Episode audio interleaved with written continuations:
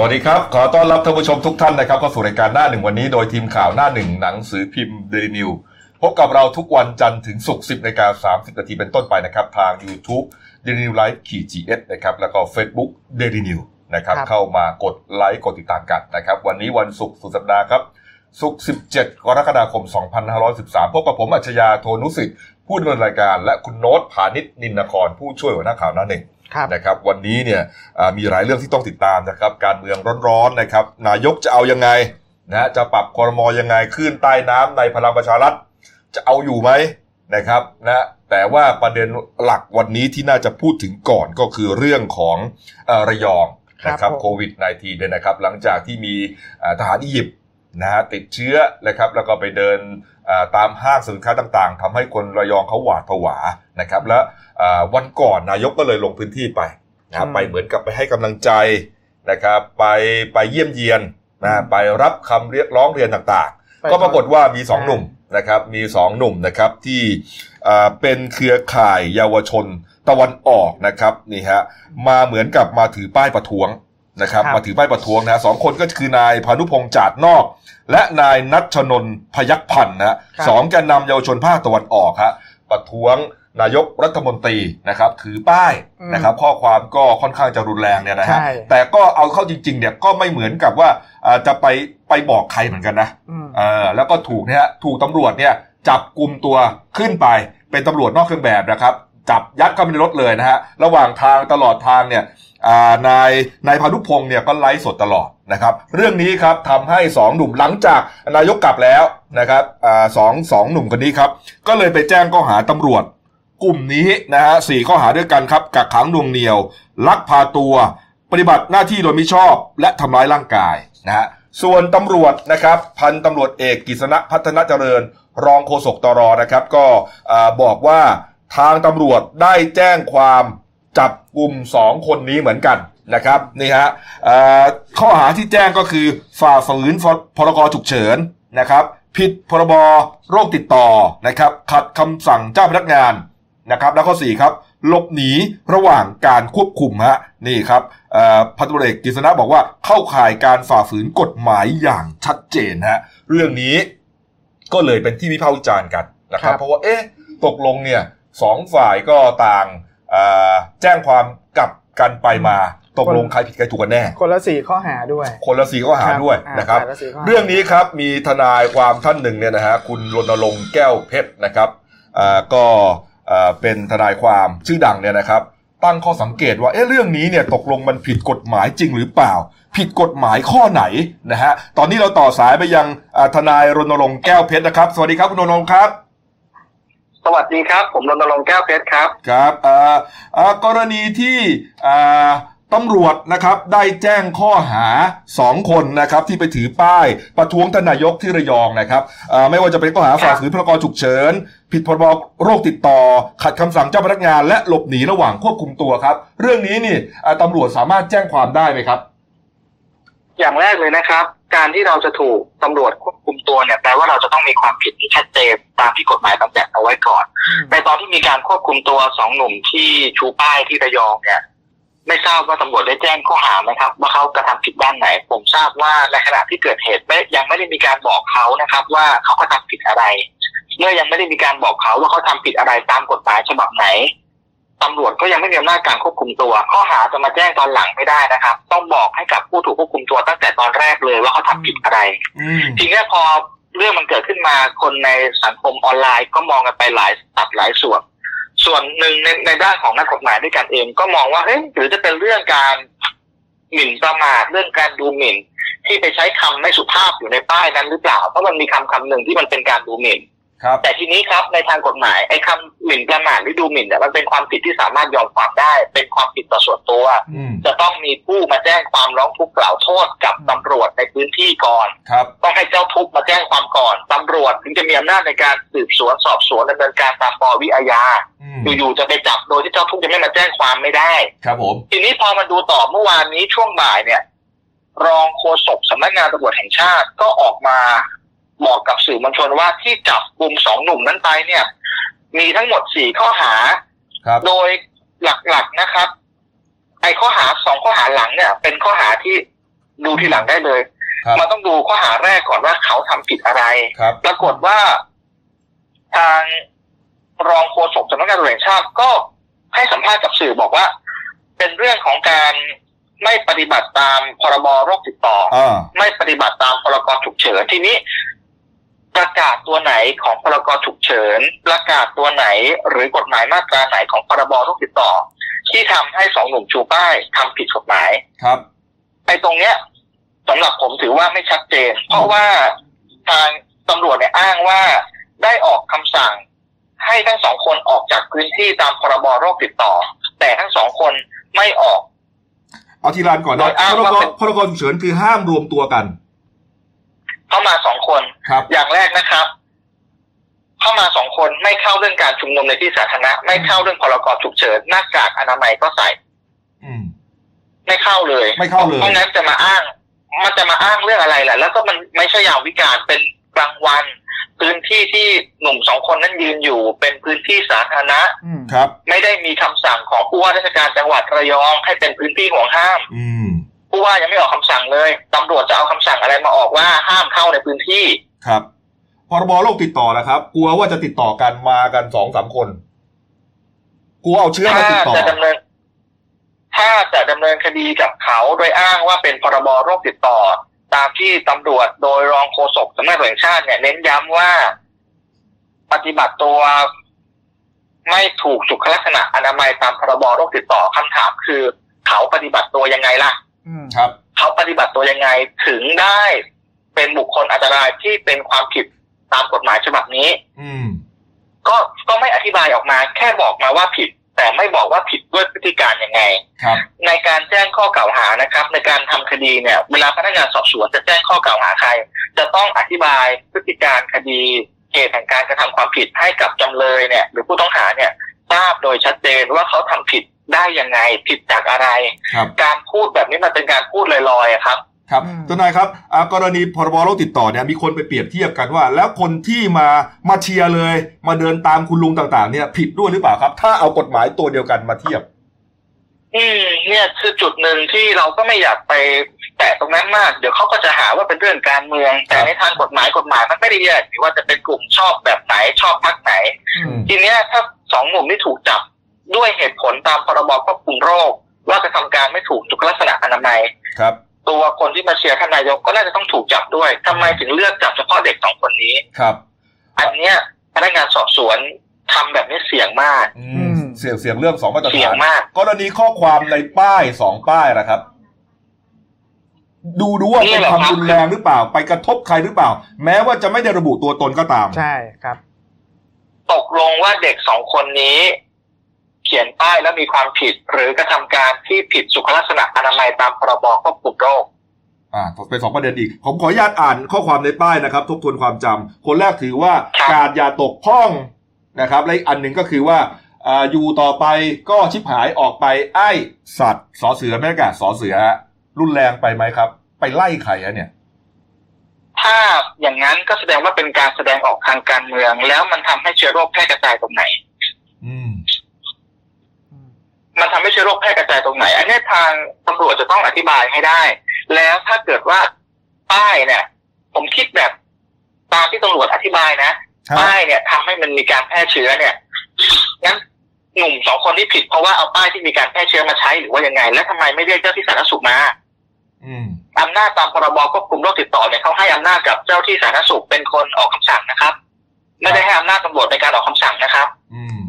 และที่จะอ้างว่าเป็นการทำตามพรกฉุกเฉินพรกฉุกเฉินบอกว่าให้เจ้าที่สาธารณสุขเป็นคนดำเนินการนะครับ ไม่ได้บอกว่าให้ตำรวจสั่งได้เองนะครับ อืม ดูว่าตำรวจต้องถ้ามีคำสั่ง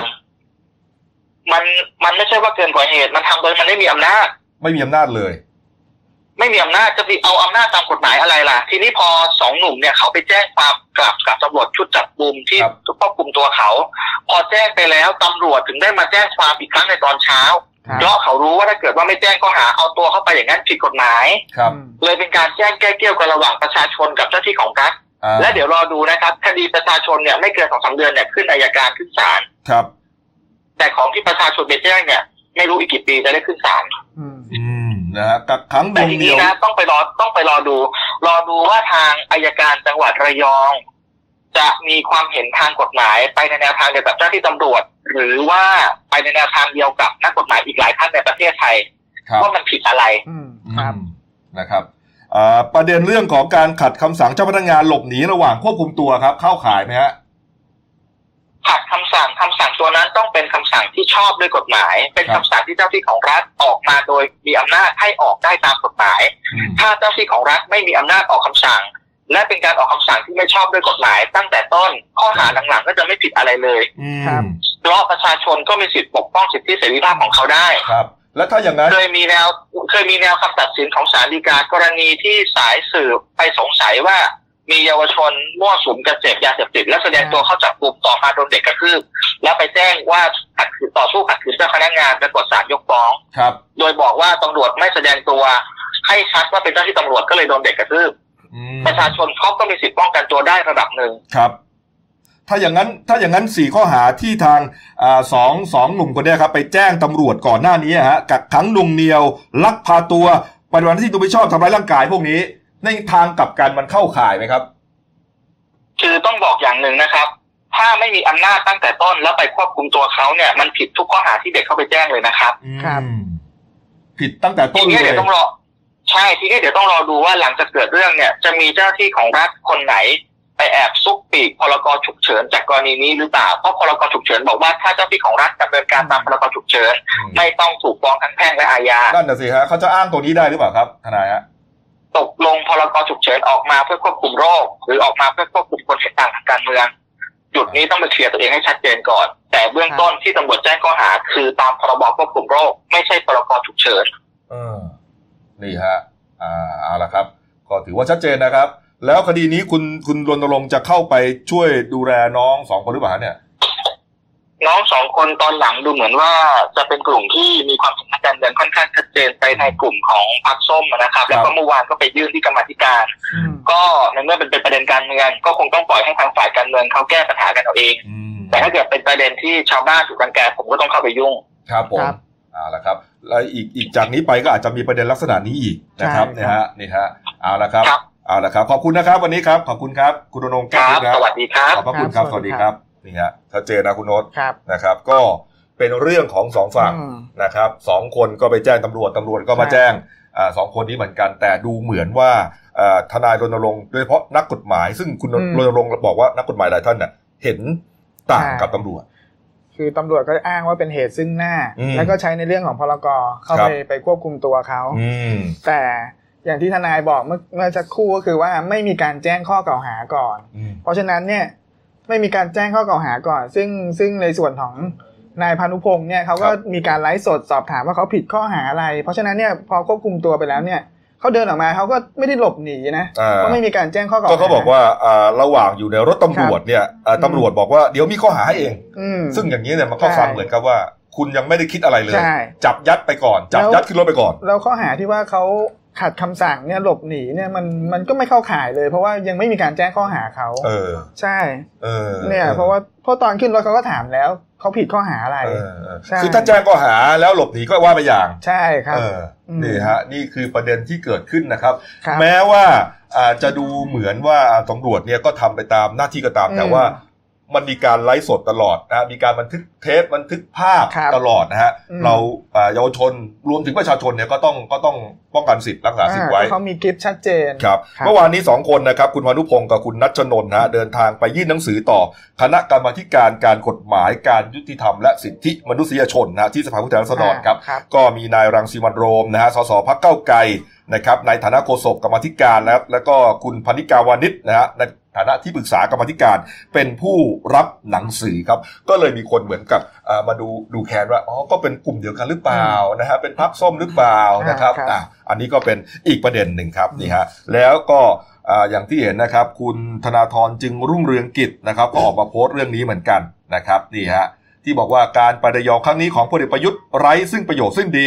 เพราะไม่กล้าไปเจอหน้าประชาชน ที่อยากถามประยุทธ์ในฐานะนายกรัฐมนตรีว่าท่านจะรับผิดชอบ และมีมาตรการเยียวยาอย่างไรครับนี่ฮะผมขอเป็นกำลังใจและยืนเคียงข้าง คนระยองไม่ยอมจำนนครับอืมนี่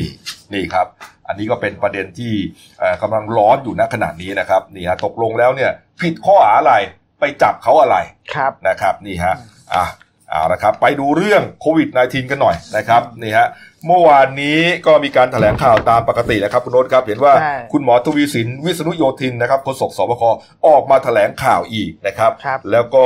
เอ่อมีตอนหนึ่งเนี่ยทำเอ่อมีประเด็นดราม่าด้วยใช่นะครับอ่าไล่ก็คุณโน้ตไล่ไปเลยฮะเมื่อวานนะครับในช่วง 11 โมงครึ่งเนี่ยครับทางนายทวนายแพทย์ทวีสินนะครับก็แถลงสถานการณ์รายวันครับก็พบว่าประเทศไทยเนี่ยอ่ามีผู้ติดเชื้อรายใหม่ 4 ราย ทั้งหมดเนี่ยเดินทางมาจากต่างประเทศทั้งหมดและอยู่ในสถานที่กักกันของรัฐนะครับอืมก็มาจากสหรัฐอเมริกา อียิปต์แล้วก็สหรัฐอาหรับเอมิเรตส์นะครับครับอ่าทีเนี้ยอ่าระหว่างการแถลงข่าวเนี่ยนะครับ ก็ในายแพทย์ทวีสินก็ยอมรับว่าอยากขอโทษ ขออ่าขอโทษประชาชนอีกครั้งอืมก็ทั้งในส่วนของระยองและกรุงเทพบางส่วนนะครับ ครับนี่ฮะนี่ครับฮะผม ส่วนยอดผู้ติดเชื้อนะครับวานเอ่อเมื่อวานนี้นะฮะมีเพิ่มมาสี่รายด้วยกันครับคุณโน้ตใช่ครับใช่สี่รายก็มาจากที่เมื่อกี้ที่กล่าวไปก็คือมีสหรัฐอาหรับเอมิเรตส์อ่าอีอียิปต์แล้วก็สหรัฐอเมริกาครับครับผมแล้วก็นี่ครับมีผู้รักษาหายสามรายครับครับผมซึ่งสถานการณ์ตอนนี้เนี่ยทำให้ประเทศไทยเนี่ยรวมมีผู้ติดเชื้อทั้งหมด 3,236 ราย ผู้เสียชีวิต 58 รายผู้ครับผู้เสียชีวิตนิ่งๆมานานแล้วใช่นะคครัรับบอ่า แล้วก็มีผู้รักษาหาย 3,095 รายทำให้ขณะนี้เนี่ยเหลือผู้ที่รักษาอยู่ในโรงพยาบาลเนี่ย83 รายนี่ฮะแต่ครับผมประเด็นดราม่าที่ผมเกรินไว้ก็คือมว่ามีช่วงหนึ่งนะครับ ที่คุณหมอทวีสินพูดถึงกรณีของฐานอียิปต์แล้วก็ลูกอุปทูตซูดานนะครับ ที่พบว่าติดเชื้ออมนะครับ นี่ครับเอ่อคุณหมอบอกว่าต้องขอกราบขอโทษประชาชนอีกครั้งหนึ่งพร้อมกับยกมือขึ้นไหว้นะครับนี่ฮะขอโทษประชาชนทั้งในจังหวัดระยอง และกรุงเทพบางส่วน จากที่ได้สร้างความไม่สบายใจจากเหตุการณ์ที่เกิดขึ้นอ่าทำให้ตนทำให้ผมเนี่ยนะฮะหมายถึงอ่าคุณหมอเนี่ยต้องทบทวนหน้าที่ของตัวเองครับครับที่ต้องให้ข้อมูลให้ละเอียดก่อนการนำเสนอ เพราะสถานการณ์มีการเปลี่ยนแปลงตลอดเวลาอืมนี่ครับ ประเด็นก็คือว่าก่อนหน้านี้เนี่ยใช่เอ่อช่วงที่กำลังมีข่าวขึ้นมานะครับว่าครับอ่ามีฐานอียิปต์นะฮะไปเดินเพ่นพ่านที่ระยองแล้วก็บอกอืมว่ามีห้างสินค้าแห่งหนึ่งครับ แล้วก็ไม่ระบุว่าเป็นที่ไหนใช่เขาโทรไปถามอ่าหมายเลขอ่าประชาสัมพันธ์ครับที่ให้ไว้ก็บอกว่าบอกไม่ได้อืมเพราะว่าเป็นเรื่องของความมั่นคงอืมโอ้โหเป็นเรื่องเลยฮะเพราะว่าทำให้เขารู้สึกว่าเฮ้ยมันเป็นความเป็นความตายของเขาไงก็ใช่เขาไหมจะระวังตัวยังไง เขาจะไปตรวจเชื้อยังไง เพราะใช่เขาไม่รู้จุดนะครับเออใช่ทีนี้นี่ฮะคือมันมันเป็นเรื่องที่ละเอียดอ่อนครับนี่คืครับแล้วก็อย่างประเด็นเนี้ยครับคือในส่วนของกรมควบคุมโรคก็ ออกมาเปิดเผยนะครับ ว่าหลังจากกรณีที่ทหารอียิปต์เนี่ยและที่ไปเดินที่ห้างแพชชั่น หรือแหลมทองระยองเนี่ยครับแล้วก็ห้างเซ็นทรัลเนี่ยนะครับอืมคนระยองเนี่ยเข้ามาตรวจรวมแล้วเนี่ยวันแรกเนี่ยพันสามร้อยสามสิบหกรายครับซึ่งผลออกมาแล้วรอบแรกเนี่ย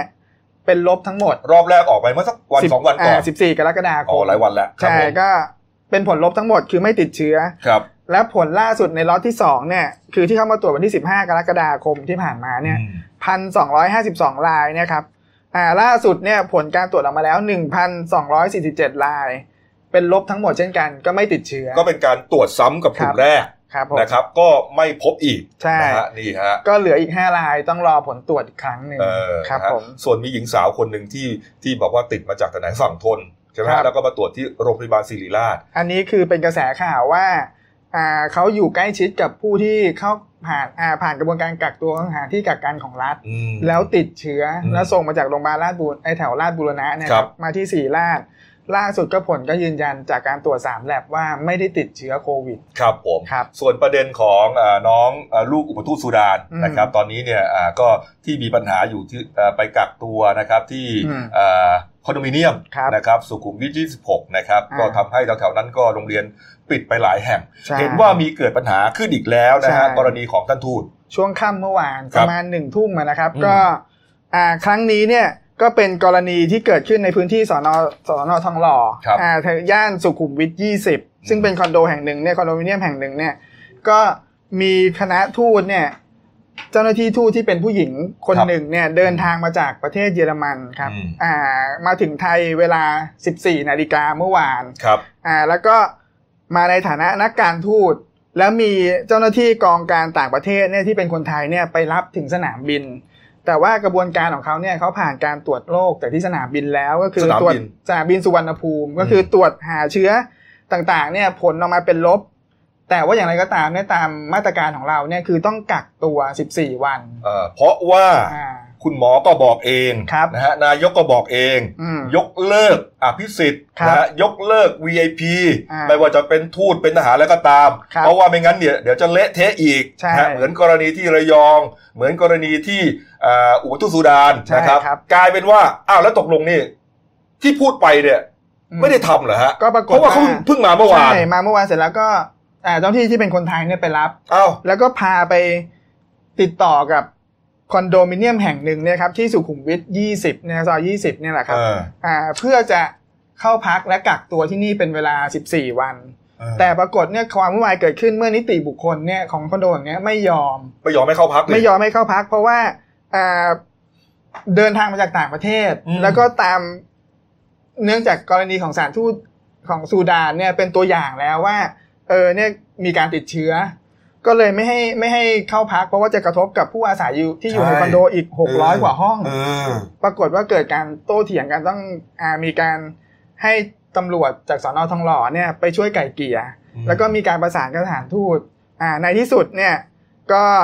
สถานอ่ากระทรวงการต่างประเทศเนี่ยก็เข้าไปแก้ไขครับโดยการจัดที่พักและนำอ่าเจ้าหน้าที่ทูตรายเนี้ยที่เป็นชาวเอสโตเนียเนี่ย ไปเข้าพักไปเข้ากักตัวอย่างที่สถานกักกันตัวของของรัฐที่เราจัดไว้ให้ครับผมจริครังบๆเนี่ยฮะมันก็น่าจะใช้คำสั่งนะฮะอืมการยกเลิกที่นายกรัฐมนตรีรวมถึงการแถลงข่าวของคุณหมอใช่ทวีสินครันะบบอกว่ายืนยันว่าไม่มีการใช้อภิสิทธิ์ทางการทูตอะไรแล้วทั้งสิ้นเนี่ยครับควรจะต้องสั่งให้ชัดเจนนะอืมแล้วก็เอ่อต้องทำจริงต้องปฏิบัติจริงอืมนะครับ เห็นตัวอย่างมาแล้วนะฮะครับแม้ว่าจะติดไม่ติดก็ตาม จะเป็นทูตจะเป็น อะไรหมาแมวแล้วก็ตามแต่ฮะอืมมันต้องกักตัวทั้งนั้นนะใช่สิบสี่วันครับนะฮะทุกคนมีทุกคนมีภารกิจครับทุกคนมีธุระทั้งนั้นนะไม่ได้หมายความว่าคุณจะมีธุระมากกว่าคนอื่นนะฮะใช่คนอื่นเขาก็มีธุระเหมือนกันนะครับครับ การเข้ามาในประเทศที่เขามีมาตรการป้องกันชัดเจนเนี่ยอืมคุณก็ต้องทำตามนั้นครับนะฮะ มันมีมันมีเอ่อตัวอย่างมาแล้วอ่านะครับใช่แล้วยังจะเกิดเหตุอย่างเมื่อวานนี้อีกเนี่ย ผมก็มองว่าอย่างนี้เนี่ยก็ถือว่าใช้ไม่ได้อืมนะฮะแล้วก็ละหลวมมาก ทั้งทั้งนะที่ครับมีบทเรียนแล้วนะครับ ยังเออจะอ่ามีปัญหาเกิดขึ้นอีก เออ เดี๋ยวครับนี้ต้องให้นักข่าวเนี่ยถามหน่อยนะ ถ้ามีการใช่แถลงข่าวนะตกลงนี่จะเอายังไงฮะใช่เออจะเอายังไงกันนะฮะจะอืมจะจะจะยกเลิกหรือไม่ยกเลิกฮะไอไอสิบเอ็ดข้อข้อยกเว้นที่ให้เข้าประเทศได้โดยไม่ต้องกักตัวนี้เอายังไงกันใช่นะฮะไม่งั้นเอ่อ พวกเราก็จะได้ปฏิบัติตัวถูกก็ไม่ต้องกลัวกันอืมนะครับเออในเมื่อคุณเอ่อคุณไม่ไม่ไม่ปฏิบัติตามที่คุณพูดไว้นะฮะเสียใจจำได้ไหมครับ ที่ออกมาแถลงข่าวว่าเสียใจนะครับ แล้วก็ไม่มีไม่มีคำขอโทษมาเลยเนี่ยนะฮะสุดท้ายเมื่อวานที่คุณหมอต้องมาขอโทษเนี่ย เอายังไงกันแม้แต่นายกก็ยังเพิ่งย้ำนะครับ ว่าต่อไปอืมจะไม่มีอภิสิทธิ์แล้วอืมแต่ล่าสุดเนี่ยเกิดขึ้นแล้วสดๆร้อนๆเมื่อเมื่อช่วงค่ำที่ผ่านมาครับค่ำคืนมันก็เลยมีข่าวลือนะครับเมื่อวานนี้ข่าวลือว่าคุณหมอทวีสินเนี่ย แหมที่บอกว่ามีคำพูดหนึ่งที่บอกว่าเอ่อจะต้องอะไรอะเอ่อพิจารณาตัวเองครับนะครับขอโทษประชาชนแล้วก็จะต้องทบทวนหน้าที่ของตัวเองฮะอืมมีข่าวลือว่าคุณหมอทวีสินเนี่ยอาจจะถึงขั้นอ่าท้อใจหนักมากครับนะครับ เพราะว่าถือว่าเป็นหน้าด่านอืมเป็นหน้าด่านของปัญทุกปัญหาในเรื่องโควิด -19 นะนะครับ หน้าด่านใหญ่เลยนะฮะถึงขั้นจะจะลาออกอืมจากตำแหน่งโฆษกสบคแล้วครับ ไม่ไหวแล้วกดดันมาก อยู่ดีๆก็มาถูกด่าอืมเออเนี่ยฮะคือจริง ๆ มีกระแสข่าวด้วยนะครับ ว่าระหว่างที่เจ้าหน้าที่ทูตนักการทูตคนเนี้ยอืมเขาไปที่คอนโดเนี่ย ทางนิติบุคคลพยายามโทรสอบถามสบคนะครับครับ แต่ว่าก็มีการบ่ายเบี่ยงบอกว่าไม่ใช่หน้าที่ของสบคอ้าวซึ่งมันก็เลยเกิดการชุลมุนตรงนี้เกิดขึ้นนั่นแหละครับผมนั่นแหละครับอ้าวมาดูยอดผู้ติดเชื้อกันหน่อยนะครับนี่ฮะทั้งโลกตอนนี้ทะลุ ทะลวงไปเยอะมากนะครับนี่ฮะทุบสถิติใหม่นะครับ เมื่อวันนี้นะฮะอ่ายอดผู้ติดเชื้อเทียบก่อนนะฮะของทั้งโลกนี้นะครับ เมื่อวานนี้อยู่ที่ 11ละอ่า13 ล้าน6แสน89,917 รายนะครับอ่าวันนี้ทะลุมาเป็น 13ล้าน9แสน44,228 รายครับอืมวันเดียวทะลุนะฮะสองแสนห้าหมื่นลายฮะอืมโอ้โห วันเดียวนะสองแสนห้านะฮะ โอ้โห ส่วนยอดผู้ติดเชื้อเอ่ออันดับหนึ่งถึงแปดนะครับของโลกนะครับสหรัฐอเมริกานะครับ เมื่อวานนี้ก็ทะลุขึ้นมาประมาณเจ็ดหมื่นกว่าลายฮะวันเดียวฮะครับโอ้โหบราซิลนี่ทะลุไป 2 ล้านแล้วนะครับรวมอืมยอดรวมนะฮะอินเดียก็เตรียมจะถึงล้านและเมื่อวาน9ก้าแสนสามวันนี้มา9ก้าแสนหก ถ้าเทียบอย่างนี้พรุ่งนี้ล้านหนึ่งแน่ ผมเห็นแอฟริกาใต้นี่ยอดเขาขึ้นแซงมาเรื่อยๆเลยนะครับเนี่ยเออใช่ เพราะตอนก่อนนั้นเขาอยู่ประมาณอันดับแต่ก่อนเออเมื่อวานก่อนเนี่ยอยู่อันดับ9ใช่ครับแล้วก็แซงสหรัฐอาณาจักรขึ้นมาอ่านะครับตอนนี้แซงเม็กซิโก ชิลีไปแล้วแซงชิลีครับนะฮะขึ้นมาอยู่อันดับที่6แล้วฮะครัแอบฟริกาใต้ครับ โอ้โหอืมนี่ยังหนักหน่วงมากครับนะครับ โอ้โหเอาเอาละครับ ไปดูเรื่องการบ้านการเมืองหน่อยนะครับ เมื่อวานนี้ครับ สี่กุมารครับ ก็ประกอบไปด้วยคุณอุตมะสาวนายนรัฐมนตรีคลังครับ คุณสนธิรัตน์สนธิจิรวงรัฐมนตรีพลังงานนะฮะคุณสวิทเมสินทรีรัฐมนตรีการอุดมศึกษาครับ และคุณกอบศักดิ์ภูตระกูล รองเลขาธิการนายกรัฐมนตรีครับได้เดินทางไปที่ทำเนียบรัฐบาล ยื่นใบลาออกจากตำแหน่งรัฐมนตรีลาออกจากตำแหน่งรองเลขาธิการนายกรัฐมนตรีครับ ผ่านคุณดิษทัศน์โหตกิจฮะเลขาธิการนายกนะครับนี่ฮะขณะเดียวกันครับ คุณสมคิด จาตุศรีพิทักษ์ฮะรองนายกก็ฝากอ่าหนังสือลาออกมากับกลุ่มสี่กุมารด้วยนะครับนี่ฮะ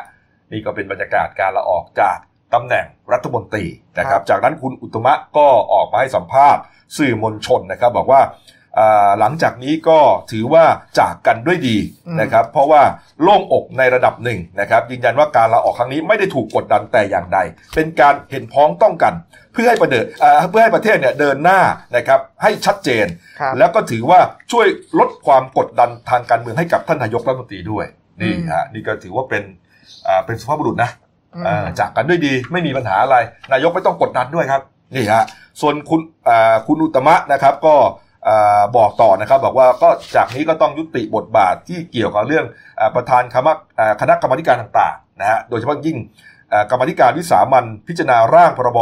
งบประมาณรายจ่ายเนี่ยสำคัญนะครับรวมถึงกรรมาธิการชุดต่างๆเนี่ยก็ต้องพ้นไปโดยปริยายอืมนะครับนี่ฮะส่วนคุณสนธิรัตน์เนี่ยพูดได้ได้น่าสนใจนะครับว่าจากนี้ไปฮะอนาคตทางการเมืองของกลุ่มเนี่ยก็ยังไม่คิดตั้งพักใหม่ ขอพักผ่อนก่อน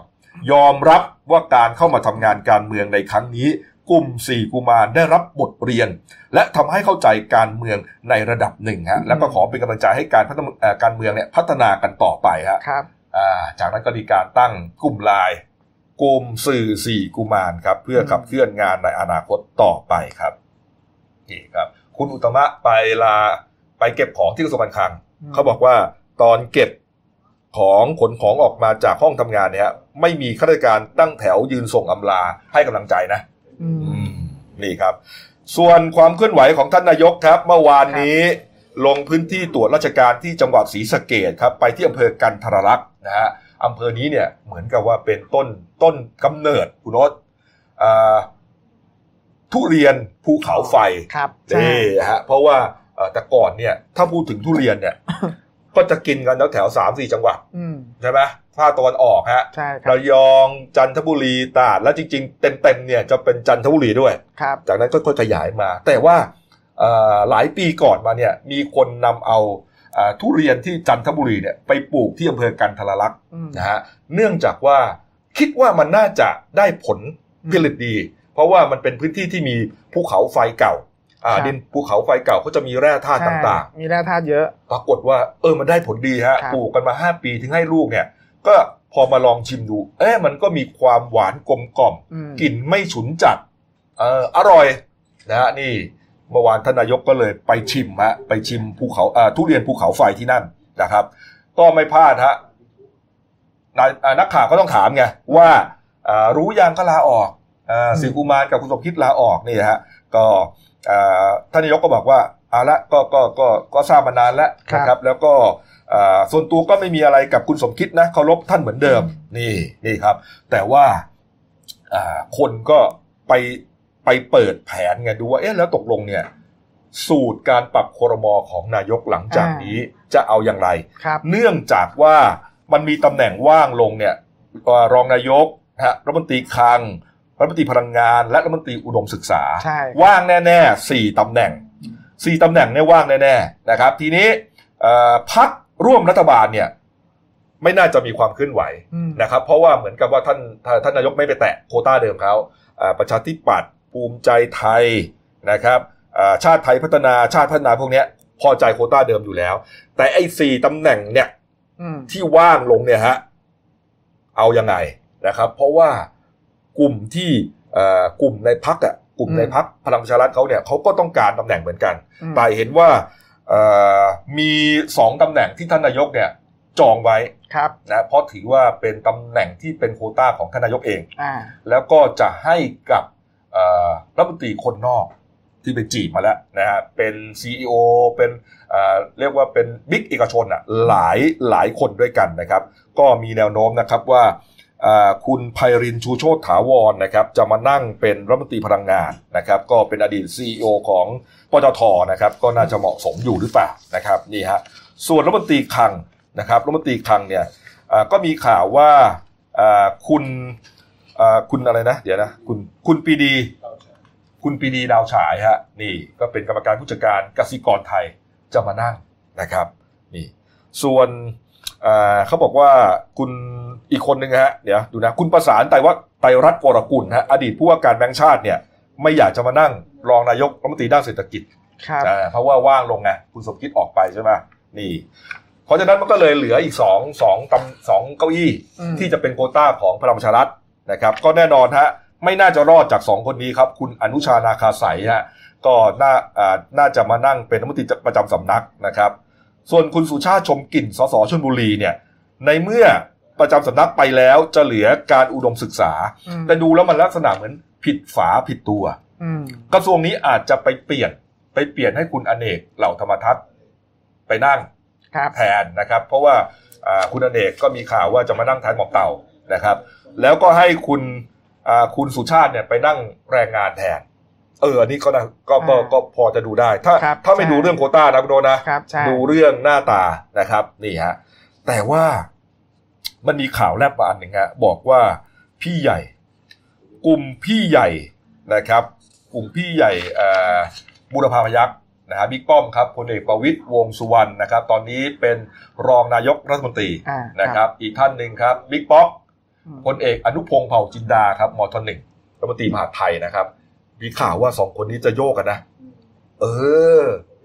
เออแลบมาน่าจะโยกกันอืมจะโยกกันฮะ แล้วก็เอ่อ ให้บิ๊กป้อมเนี่ยไปคุมมหาดไทยอ๋อเพราะว่าจะมีเตรียมจะมีการเลือกตั้งไงอ๋อเลือกตั้งท้องถิ่นเยอะเลยนะฮะตั้งแต่ปลายปีนี้ยาวไปถึงปีหน้าเลยอ่าใช่เออแล้วให้บิ๊กป๊อกฮะมานั่งเป็นรองนายกแทนอ๋อคุมความมั่นคงแทน สลับสองปอเออสลับนี่สองปอครับ นี่นี่ฮะเป็นไง อึ้งเลยอืมนี่นี่นี่ฮะเออเอาเอานะครับอะไปดูอีกเรื่องหนึ่งนะครับอ่า เมื่อวานนี้ครับราชกิจจานุเบกษาเผยแพร่ประกาศสำนักนายกรัฐมนตรีนะครับ เรื่องการแต่งตั้งคณะกรรมการปฏิรูปประเทศด้านต่าง ๆ ฉบับที่สองฮะอ่ามีเขาก็คือว่ามีการเพิ่มนะครับ เดิมเนี่ยมี 11 คณะ ตอนนี้เพิ่มเป็น 13 คณะด้วยกันนะครับ ก็มีอ่าผมอ่านคร่าวๆก็แล้วกันนะครับ เป็นอ่าด้านการเมืองนะครับ คณะกรรมการปฏิรูปประเทศด้านการเมืองนะครับ ก็จะมีคุณประกรณ์ปียากรเป็นประธาน นะครับอ่าด้านกฎหมายมีอาจารย์ประวรศักดิ์อุวันโนเป็นประธานนะครับอ่าด้านเศรษฐกิจครับมีคุณอิสระว่องกุศลกิจเป็นประธานครับ จากเดิมที่ตั้งตัวไว้คือเป็นคุณประสานไตรรัตน์ปรกุลนะครับอืมนี่ฮะก็หลายท่านนะครับนี่นี่ครับ อาจารย์วรากรสามโกเศษก็ดูเรื่องด้านการศึกษานะครับเอ่อนี่ฮะด้านสื่อสารมวลชนครับ มีนายเสรีวงศ์บนทาครับเป็นประธานครับ เดิมคุณจิรชัยมูลทองโร้อยฮะครับ แล้วก็มีหลายรายชื่อนะที่เราคุ้นคุ้นชื่อกันที่เป็นคณะกรรมการ อันนี้เฉพาะประธานนะครับ ในแก่แต่ละกลุ่มเนี่ยก็จะมีอ่าระดับกรรมการไปอีกใช่ เอ่อเห็นมีว่ามีคุณสุทธิชัยหยุ่นก็ไปนั่งนะฮะหลายท่านอะ หลายท่านเลยนะครับอะว่าไปนะครับนี่เอาละครับ ไปดูเรื่องหวยหน่อยไหมคุณโนตครับ เมื่อวานนี้ลอตเตอรี่ออกนะครับรางวัลที่หนึ่งแปดเจ็ดสามสองแปดหก สองตัวอ่าสองตัวร่างสองตัวท้ายนะครับห้าสามฮะเห็นว่ามีเศรษฐีใหม่เกิดขึ้นทั่วประเทศเลย ใช่ครับผมก็ที่น่าสนใจก็มีที่ชนบุรีนะครับอืมก็นายนิพนธ์เนี่ยครับสางามเป็นอายุ 40 ปีเขาเป็นชาวจังหวัดบุรีรัมย์ครับครับก็อาชีพควานช้างอยู่ที่ควานช้างที่พัทยานะครับอ่านำสลากรางวัลที่หนึ่งเนี่ยสองใบสิบสองล้านเนี่ยก็ไป ลงบันทึกประจำวันที่สสถานีตำรวจภูธรหนองปือครับอ่านายนายนิพนธ์เนี่ยก็เปิดเผยกับผู้สื่อข่าวนะครับว่าที่เขามีโชคครั้งนี้เนี่ยระหว่างที่ทำงานอยู่เนี่ยก็มีแม่ค้าเนี่ยไปขายลอตเตอรี่อยู่ในปางช้างอ่าเขาก็มาซื้อโดยซื้อเนี่ยซื้อจากทะเบียนรถรถยนต์ของเขาอืมก็คือรถยนต์ให้โชคเลยครับครับก็ได้รับ รางวัลที่หนึ่งคือไม่คิดไม่ฝันว่าจะว่าจะว่าจะถูกสองใบใช่ใบละหกล้านรับไปหกเอ่อรับไปสิบสองล้านเลยใช่ครับโอ้โหนี่ฮะก็สิ่งแรกเขาบอกว่าหลังจากขึ้นเงินเนี่ยก็จะนำไปใช้หนี้ครับแล้วก็เก็บไว้ให้ลูกชายเขาเป็นทุนการศึกษาอืมส่วนยืนยันเนี่ยหลังจากถูกหวยแล้วเนี่ยเขาก็จะเป็นควานช้างต่อไป ไม่ไม่เลิกอาชีพนี้ เออครับเออส่วนใหญ่เราจะเห็นอย่างนี้นะใช่เป็นกรรมกรก็จะจะเป็นกรรมกรต่อไป เป็นแม่ค้าก็จะขายของต่อไป นะครับอืมเออส่วนที่อุดรธานีครับก็มีสองพี่น้องนะครับอ่าสองญาติกันเขาเป็นนางบุญโฮมดีสร้อย หรือยายนางน้อยเนี่ยอายุ 55 ปีกับนางปัทุมมาเนี่ยพรหมสีแก้วหรือยายปัดเนี่ยอายุ66 ปีอืมแบ่งกันซื้อลอตเตอรี่คนละใบ เพราะว่าแม่ค้าเนี่ย มาเสนอขายให้เป็นหวยชุด แต่เขาเงินไม่พอเขาต้องแบ่งกันคนละร้อย ก็ซื้อกันคนละใบ ปรากฏว่าถูกรางวัลที่หนึ่ง ได้กันไปคนละหกล้านเขาแบ่งกันแล้วนะใช่คคือรับแบ่งกันตั้งแต่ตอนซื้อแล้วนะใช่แบ่งไม่เรียมีบร้ปัญอยหานะครับเอ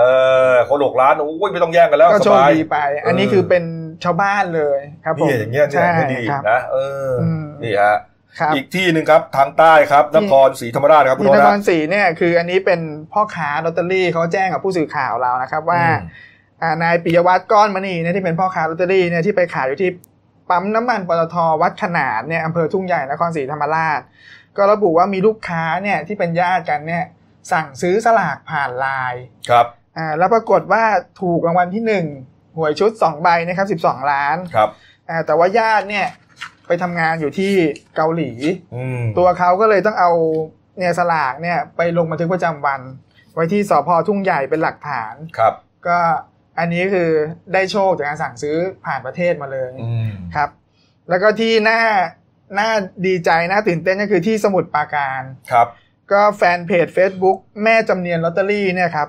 เมื่อวานเนี่ยแม่จำเนียนลอตเตอรี่เนี่ยเป็นร้านจำหน่ายสลากรายใหญ่ ขนาดใหญ่เขาจะมีสาขาอยู่หลายพื้นที่ครับอย่างที่สมุทรปราการเนี่ยที่สำโรงเนี่ยครับสาขาสำโรงอืมปรากฏว่ามีผู้โชคดีเนี่ยมาสั่งซื้อลอตเตอรี่ หมายเลข8 7 3 2 8 6เนี่ย15ใบโอ้โหเป็นหวยชุด15ใบ90ล้านเออแล้วถูก นี่เขาก็เลยโพสต์แสดงความยินดีในเพจ Facebook คือครับคือรู้ว่ามีคนมาซื้อใช่อ่าซื้อรู้แน่ๆเลย เพราะครับตัวเองมีต้นกู้อยู่ใช่แล้วเป็นหวยชุด 15 ใบด้วยใช่90 ล้านทีนี้แต่ตอนนี้ยังไม่เจอตัว ตอนนี้เขาอยู่ระหว่างการประสานกับเออผู้ผู้ที่ถูกรางวัลให้มาให้มารับลอตเตอรี่ แล้วก็ไปฮะขึ้นรางวัลลอตเตอรี่ยังไม่ได้เอาเหรอใช่เมื่อวานผู้สื่อข่าวเราก็มาลงพื้นที่นะ แต่เฮ้ยร้านร้านเขาปิดแล้วก็ไม่รับสายเลย ก็เลยยังไม่รู้ว่าใครเป็นผู้ถูกรางวัล เอ้าผมนึกว่ารับไปแล้ว ยังครับ ผมนึกว่ารับไปแล้วแล้วก็ แล้วก็อ่ารู้ว่ามีคนถูกก็เลยมาให้ข่าว ไม่ใช่เหรอยังยังครับผมนี่ยังไงเนี่ย ก็ยังโพสต์โพสต์อยู่เลยว่า มีผู้มาจากมาาตอนนั้นอะไรดนะวงดีมาถึงเพแอมใครนะครับชื่ออะไรนะที่สมุทรสาครเออชื่ออะไรนะพีพีททพีทแผงแตกเอ๊ะจะเหมือนคุณพีทหรือเปล่าวะเนี่ยคุณคุ้นอยู่ คุณคุณไหมเออ นี่ฮะ เอาคงไม่ใช่นะ เขาก็ระบุชื่อนะ แม่จำเนียนลอตเตอรี่นะ ขอให้ถูกจริงแล้วกัน ครับ เออ นะครับ แต่เสียโป้มายังไงเนี่ย เมื่อวานเสียโป้มาโพสต์บอกว่าถูกหวยอืม41 ล้านบาท แล้วก็เตรียมจะไลฟ์สดแจกเงินอืมคนที่เข้ามาคอมเมนต์ด้วย ครับ ไปถูกกันอีท่าไหนคุณรถแจกคนละสองร้อยบาทใช่ไหม200 บาท ใช่ อืมอืมนี่อัฮะ นี่ครับ อ่า คุณโป้นะครับ อ่าครับคุณโป้อานนท์เนี่ยนะครับ เมื่อวานนี้ก็โพสต์ผ่าน Facebook ส่วนตัวบอกว่าอืม พบถูกหวยครับนี่ถูกหวย41ล้าน ไอ้จุดๆๆแจก200แม่งเลย ทุกคนอีกชั่วโมง ห้ามส่งเลขบัญชี มาเอาในไลฟ์สดฟรี อีกชั่วโมงไลฟ์สดเรียกญาติพ่อแม่พี่น้องมารับกัน คนไปกดไลค์สองสามหมื่นคนนะฮะแชร์เป็นพันนะสี่สิบเอ็ดล้านนี่มันจะถูกรางวัลอะไรนะครับคุณกบเพราะมันเดี๋ยวนะมันมันมันรางวัลที่หหกนึ่มันงทีละหกไงมันก็คูณหกไม่ได้ห้านะสามสิบหกหกมันต้องสี่สิบสองนะ สี่สิบสองเออเออมันก็ไม่ลงตัวก็มันหายไปไหนร้านหนึ่งวะโป้ครับนี่ถูกอะไรก็ไม่รู้ครับผม เออจะว่าหวยใต้ดินก็ไม่น่าใช่นะอืมไม่น่าจะมีใครจ่ายมึงนะครับสี่สิบเป็นล้านเนี่ยน่าจะหนีนะ เออ เอาละเอานะอ่าดูซิเขาจะไลฟ์สดเขาแจกจริงหรือเปล่านะ ส่วนคุณบุ๋มครับ คุณบุ๋มบรรณัฐดาวงผู้ดีนะครับอ่าเมื่อวานนี้ก็อ่าไปแก้บนนะลำถวายพ่อปู่คำชะโนดบอกว่าถูกเลขท้ายสองตัวล่างครับนะเขาคุณบุ๋มเนี่ยก็โพสเฟซบุ๊กส่วนตัวเขาบอกว่า ก่อนหนั้นเนี้ยเขาไปลำถวายพ่อปู่คำชะโนดมาครับอ่าปรากฏว่าท่านให้โชคเขาซื้อเลขท้ายสองตัวเนี่ยห้าสามเนี่ย รวมเจ็ดใบเป็นครับชุดละห้าใบกับชุดสองใบเนี่ยอืมก็ถูกเต็มๆเลยห้าสามนะครับ ก็ถ้าเกิดเราดูก็รับหมื่นสี่แน่ๆครัเจ็บดใบเนี่ยก็เดี๋ยวบุ๋มเขาจะไปทำบุญให้ครับผมอืนี่ครับ อันนี้ก็เป็นสีสันครับผมเอออ้าว เอาละครับเดี๋ยวพักครู่เดียวครับมากลับมาช่วงหน้านะครับจะมีวิธีจองโรงแรมอย่างไรให้ได้ส่วนลดนะครับอ่าเราเที่ยวด้วยกันนะครับอ่าแล้วก็มีลดค่าไฟด้วยครับโอ้โหรถค่าไฟนี่น้ำตาจะไหลนะผมเนี่ยอืมเออนะครับแล้วก็มีเรื่องช่องส่องผีฮะจะเจอแล้วนะครับ เจอจอดำซะแล้วครับ ช่อง8นะครับ แล้วก็พรุ่งนี้ครับกลุ่มเยาวชนปลดแอกจะนัดรวมตัวกันสู้ประเผด็จการฮะอืมไม่ทนอีกต่อไปครับ ปิดท้ายเบรกนี้ครับการ์ตูนขาประจำคุณขวดเข้ามาเลยฮะนี่แขก VIP ที่เป็นข่าวอืมมีจึงหนึ่งครับนะครับ ก็คือไอทหารไอท่านทูตอะไรเนี่ยนะอ่าส่วนแขก VIP ที่ไม่เป็นข่าวครับเทียบเลยโอ้โหคุณขวดบอกว่าแสดงว่าประเทศไทยแดน VIP เนี่ยยังอืมมีแขก VIP อีกบานตะไทครับฮะที่ไม่ได้เป็นข่าวใช่ฮะโอ้โห จริงเท็จอย่างไร รอดูต่อไปครับอะอ่านะครับพักครู่เดียวครับ แป๊บเดียวฮะเดี๋ยวกลับมาคุยข่าวกันต่อครับ จากหน้าหนังสือพิมพ์ สู่หน้าจอมอนิเตอร์ พบกับรายการข่าวรูปแบบใหม่ หน้าหนึ่งวันนี้ โดยทีมข่าวหน้าหนึ่ง หนังสือพิมพ์เดลินิวส์ออกอากาศสดทาง YouTube d e l i n e w l i v e ขีดทีเทุกวันจันทร์ถึงศุกร์10นาฬิกา30นาทีเป็นต้นไป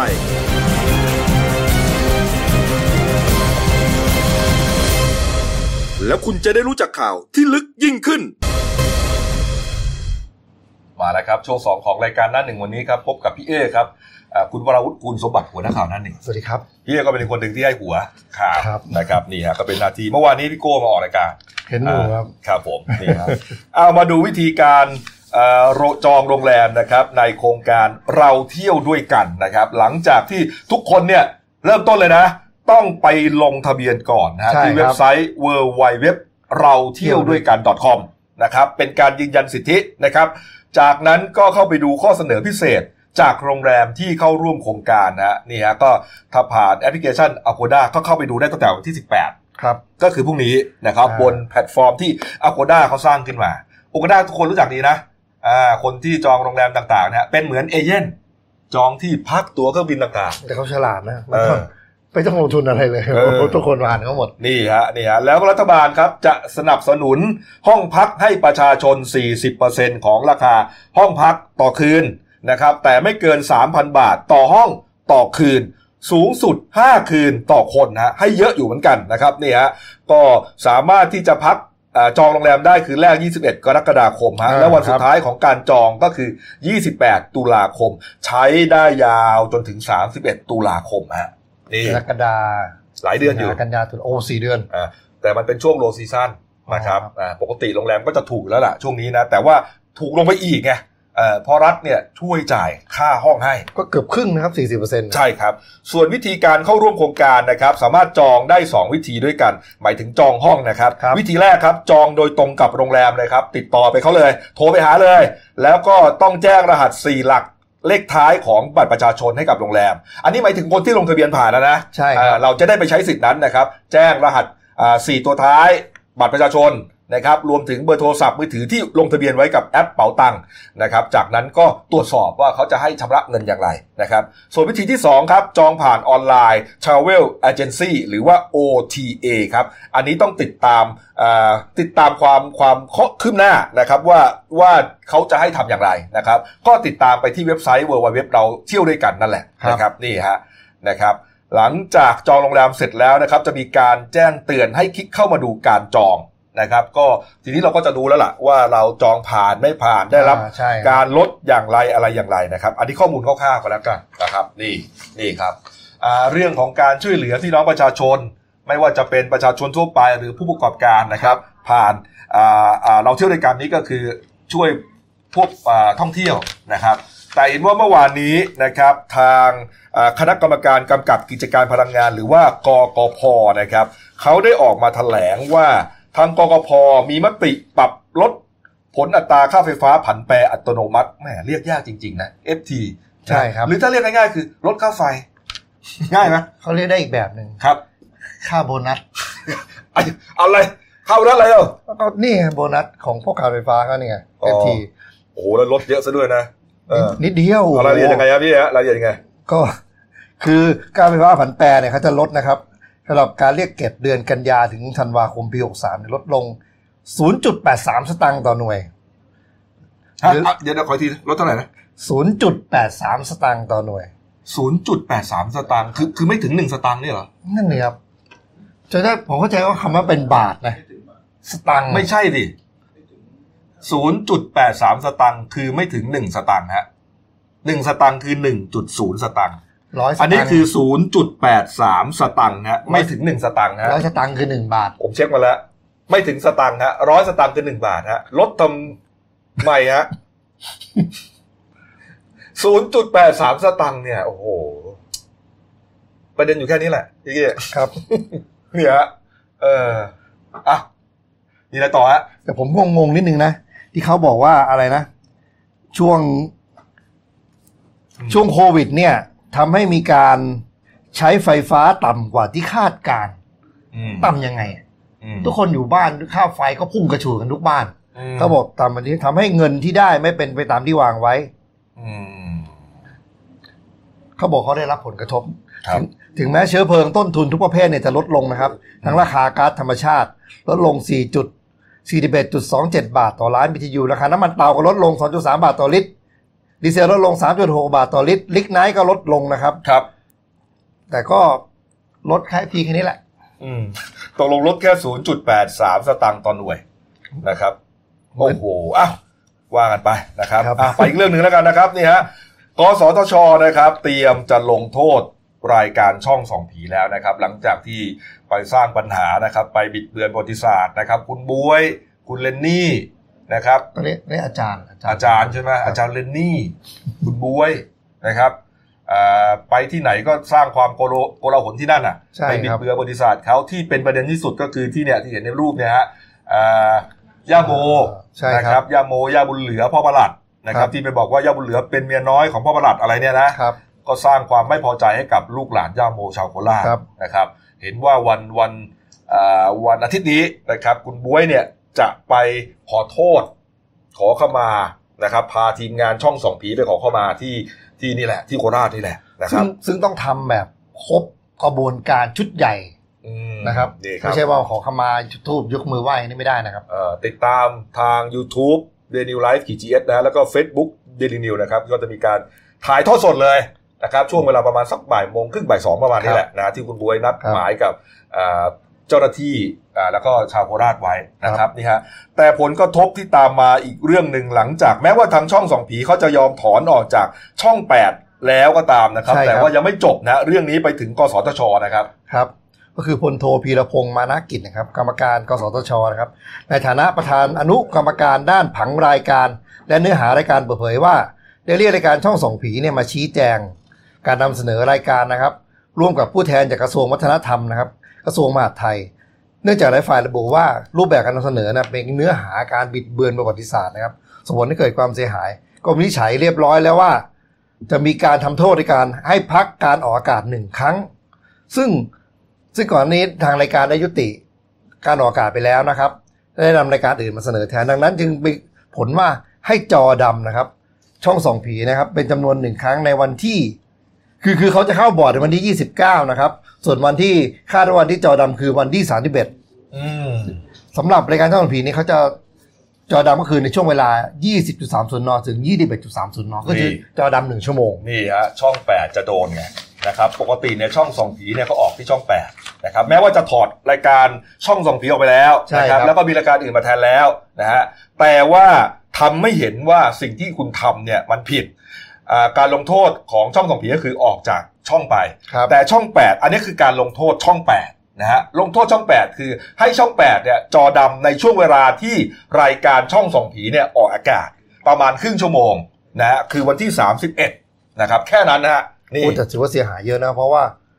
ใช่ค่าโฆษณานี่เขานับกันเป็นนาทีนะใช่ครับนี่ฮะโอ้โหนี่ก็เป็นประเด็นนะครับ เรียกว่าเจ็บเลยนะนี่ฮะถือว่าก็ต้องโดนอะครับนะฮะก็ต้องโดนอะ เพราะว่าเอ่อ อย่างที่ทางคณะเอ่อกรรมาธิการคอตช กรรมการกสทช บอกใช่คครัรับบว่าเนื้อหารายการเนี่ยมันบิดเบือนประวัติศาสตร์แล้วก็ส่งผลให้เกิดความเสียหายมากมายนะฮะไปที่ไหนก็ไปคุยกับ ที่นั่นหมดเลย คือ คือเล่าเอามันอะ ใช้คำนี้ได้ไหมอืมเล่าเอามัน อืมอ่ามีคุณอาจจะรู้ประวัติศาสตร์มาแต่คุณก็เล่าต่อยอดไปเรื่อยเออตามความรู้สึกของคุณอะเออนี่ฮะ นี่ครับเอาเอาละครับ มาดูอีกเรื่องหนึ่งฮะส่งท้ายนะครับ คุณชอนป่ะเอ่อคุณจรมีอะไรครับเรียกคุณจรมีอะไรคุณจรนะคือวันเนี้ย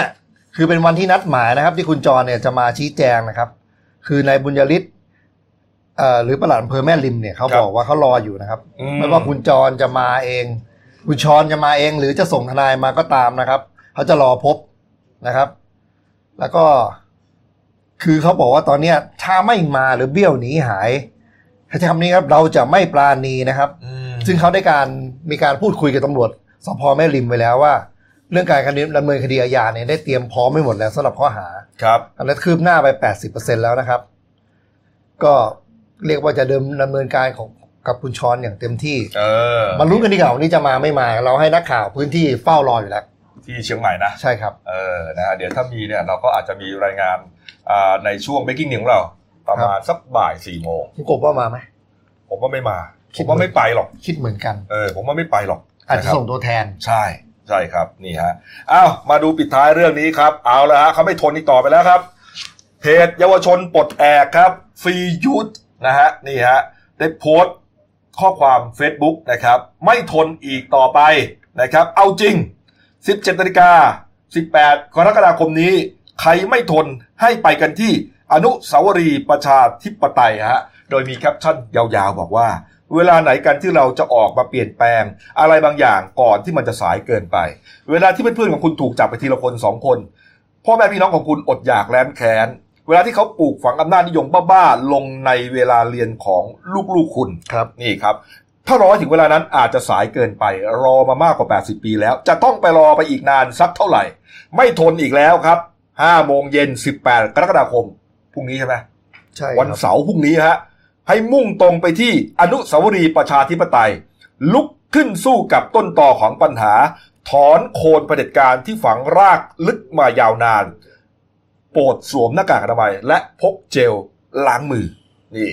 อย่าให้เรื่องนี้กลายเป็นเรื่องของลูกหลานเราที่ต้องมาเรียกร้องความยุติธรรมไม่จบสิ้น ให้มันจบในรุ่นของเราฮะ โอ้โหเดี๋ยวว่าเดือนนะเออผมว่าผมว่าที่มันเดือดขึ้นมาก็เพราะว่าเคสที่ระยองนี่แหละ ใช่ แค่ยืนชูป้าย โอ้โห จับกันซะ นี่ไง เห็นคุณกบเล่าเออในละเอียดทุกแง่ทุกมุมนะครับก็ตามนั้นแหละครับ นี่ฮะ แล้วก็เดี๋ยวพรุ่งนี้นะครับ ก็ห้าโมงเย็นนะฮะกำลังคุยกันอยู่กับทีมงานนะครับ น่าจะมีการไปไลฟ์สดเหตุการณ์ให้ชมเลยนะครับ ทีมงานของเราจะไปมันทุกวันนะมีกันมีกันอยู่กันเจ็ดคนนะแต่จะไปกันนะครับ แสดงตัวเป็นผู้สื่อข่าวด้วยนะ เดี๋ยวจะโดนหิ้วไปซะก่อนเออมายืนนักข่าวต้อย เดี๋ยวออกแนวไทยมุงกันเสร็เห็จนว่าจะเลเอายข้าวไข่เจียวไปขายด้วยป่ะนี่ฮะก็ถ้าไม่มีอะไรพลาดนะครับ ก็ติดตามที่ช่องของเรานะครับครับเอ่อ YouTube Daily New Live TS นะฮะแล้วก็ Facebook หลักของ Daily New เลยนะครับ ชื่อว่า Daily New นะฮะเข้ามากดติดตามกันนะครับ จะมีการไลฟ์สดเหตุการณ์สำคัญสำคัญเยอะมากนะครับพรุ่งนี้5โมงเย็นถ้าไม่มีอะไรพลาดไปเจอกันที่อนุสาวรีย์ประชาธิปไตยครับผมไม่ได้ เรียกให้ทุกคนไปนะ หมายถึงว่าทีมงานจะไปถ่ายทอดสดให้จะไปนะครับ ส่วนอ่าวันอาทิตย์นะครับบ่ายสองโมงก็จะไปไลฟ์สดที่ที่โคราชคุณบวยช่องสองผีนะครับนี่เดี๋ยวมีแลบๆว่าจะไปคุยกับหมอปลาด้วยนะมีเป็ทีนมหน้างานที่ร้านนี้แล้วกันมีทีมงานกี่ร้อยคนเนี่ยไปทั่วเลย มีเจ็ดคนมีเจ็ดคนแล้วเจ็ดคนท้วนเจ็ดคนทั่วเลยครับนะฮะเออเอาละครับทำงานกันเต็มที่นะครับนี่เพื่อเดลนิวครับเอาละครับ ก็อ่ามาดูหน้าหนังสือพิมพ์เราหน่อยนะครับหนึ่งดาว หนึ่งดาวนะครับ หลวงปู่เอี่ยมรุ่นหลักเมืองขันดีหน้าสิบครับนี่นักแปลบทอ่าอ่าภาพยนตร์ อาชีพเสริมมีเสน่ห์หน้าสิบหกครับ ไปเปิดอ่านกันนะครับ เป็นคอลัมน์ครับในฉบับนะครับ ส่วนเรื่องสั้นของฉันนะครับ ตีพิมพ์ลงในเดนิวฉบับวันเสาร์ที่ 18 กรกฎาคมนะชื่อว่าเรื่องรอยร้าวในครอบครัวเราอะเขียนโดยคุณนิราชนิรันดรฮะเรื่องราวจะเป็นอย่างไรไปหาอ่านกันนะครับ นี่ เอาละครับรายการของเรานะครับรวมถึงช่องของเรานะผลิตขึ้นมาจากกองบรรณาธิการหนังสือพิมครัพ์บเดนิวนะครับเราเป็นอ่าทีมงานหน้าหนึ่งนะครับช่วงอ่าเที่ยงเที่ยงๆก็จะเป็นโต๊ะข่าวบันเทิงนะครับช่วงบ่ายก็กีฬาเย็นเลยก็เศรษฐกิจ หลักๆ จะเป็นอย่างนี้สี่รายการสดนะครับนี่ก็จะออกอากาศจันทร์ถึงศุกร์นะครับตามเวลานะครับก็ติดตามกันครับนะครับอ่ามาเล่าข่าวโดยคนข่าวตัวจริงเสียงจริงใช่นะคคนรับที่ทำข่าวอยู่ในพื้น คนที่ทำข่าวอยู่ในแวดวงเนี่ยมาเล่าเออเพราะฉะนั้นความเราต้องความแน่นอนเนี่ยครับเราต้องเน้นย้ำใช่ครับเพราะเราเป็นสื่อหลัก ไม่ใช่ไม่ใช่เป็นผู้ประกาศข่าวใช่ครับนะฮะที่มานั่งอ่านข่าวตามสคริปต์ไม่ใช่ใช่ครับนะครับเอาละครับอ่าวันนี้ก็หมดเวลานะครับ อย่าลืมกด subscribe กดติดตามกันแล้วกันนะครับเวลาไปก่อนครับ สวัสดีครับ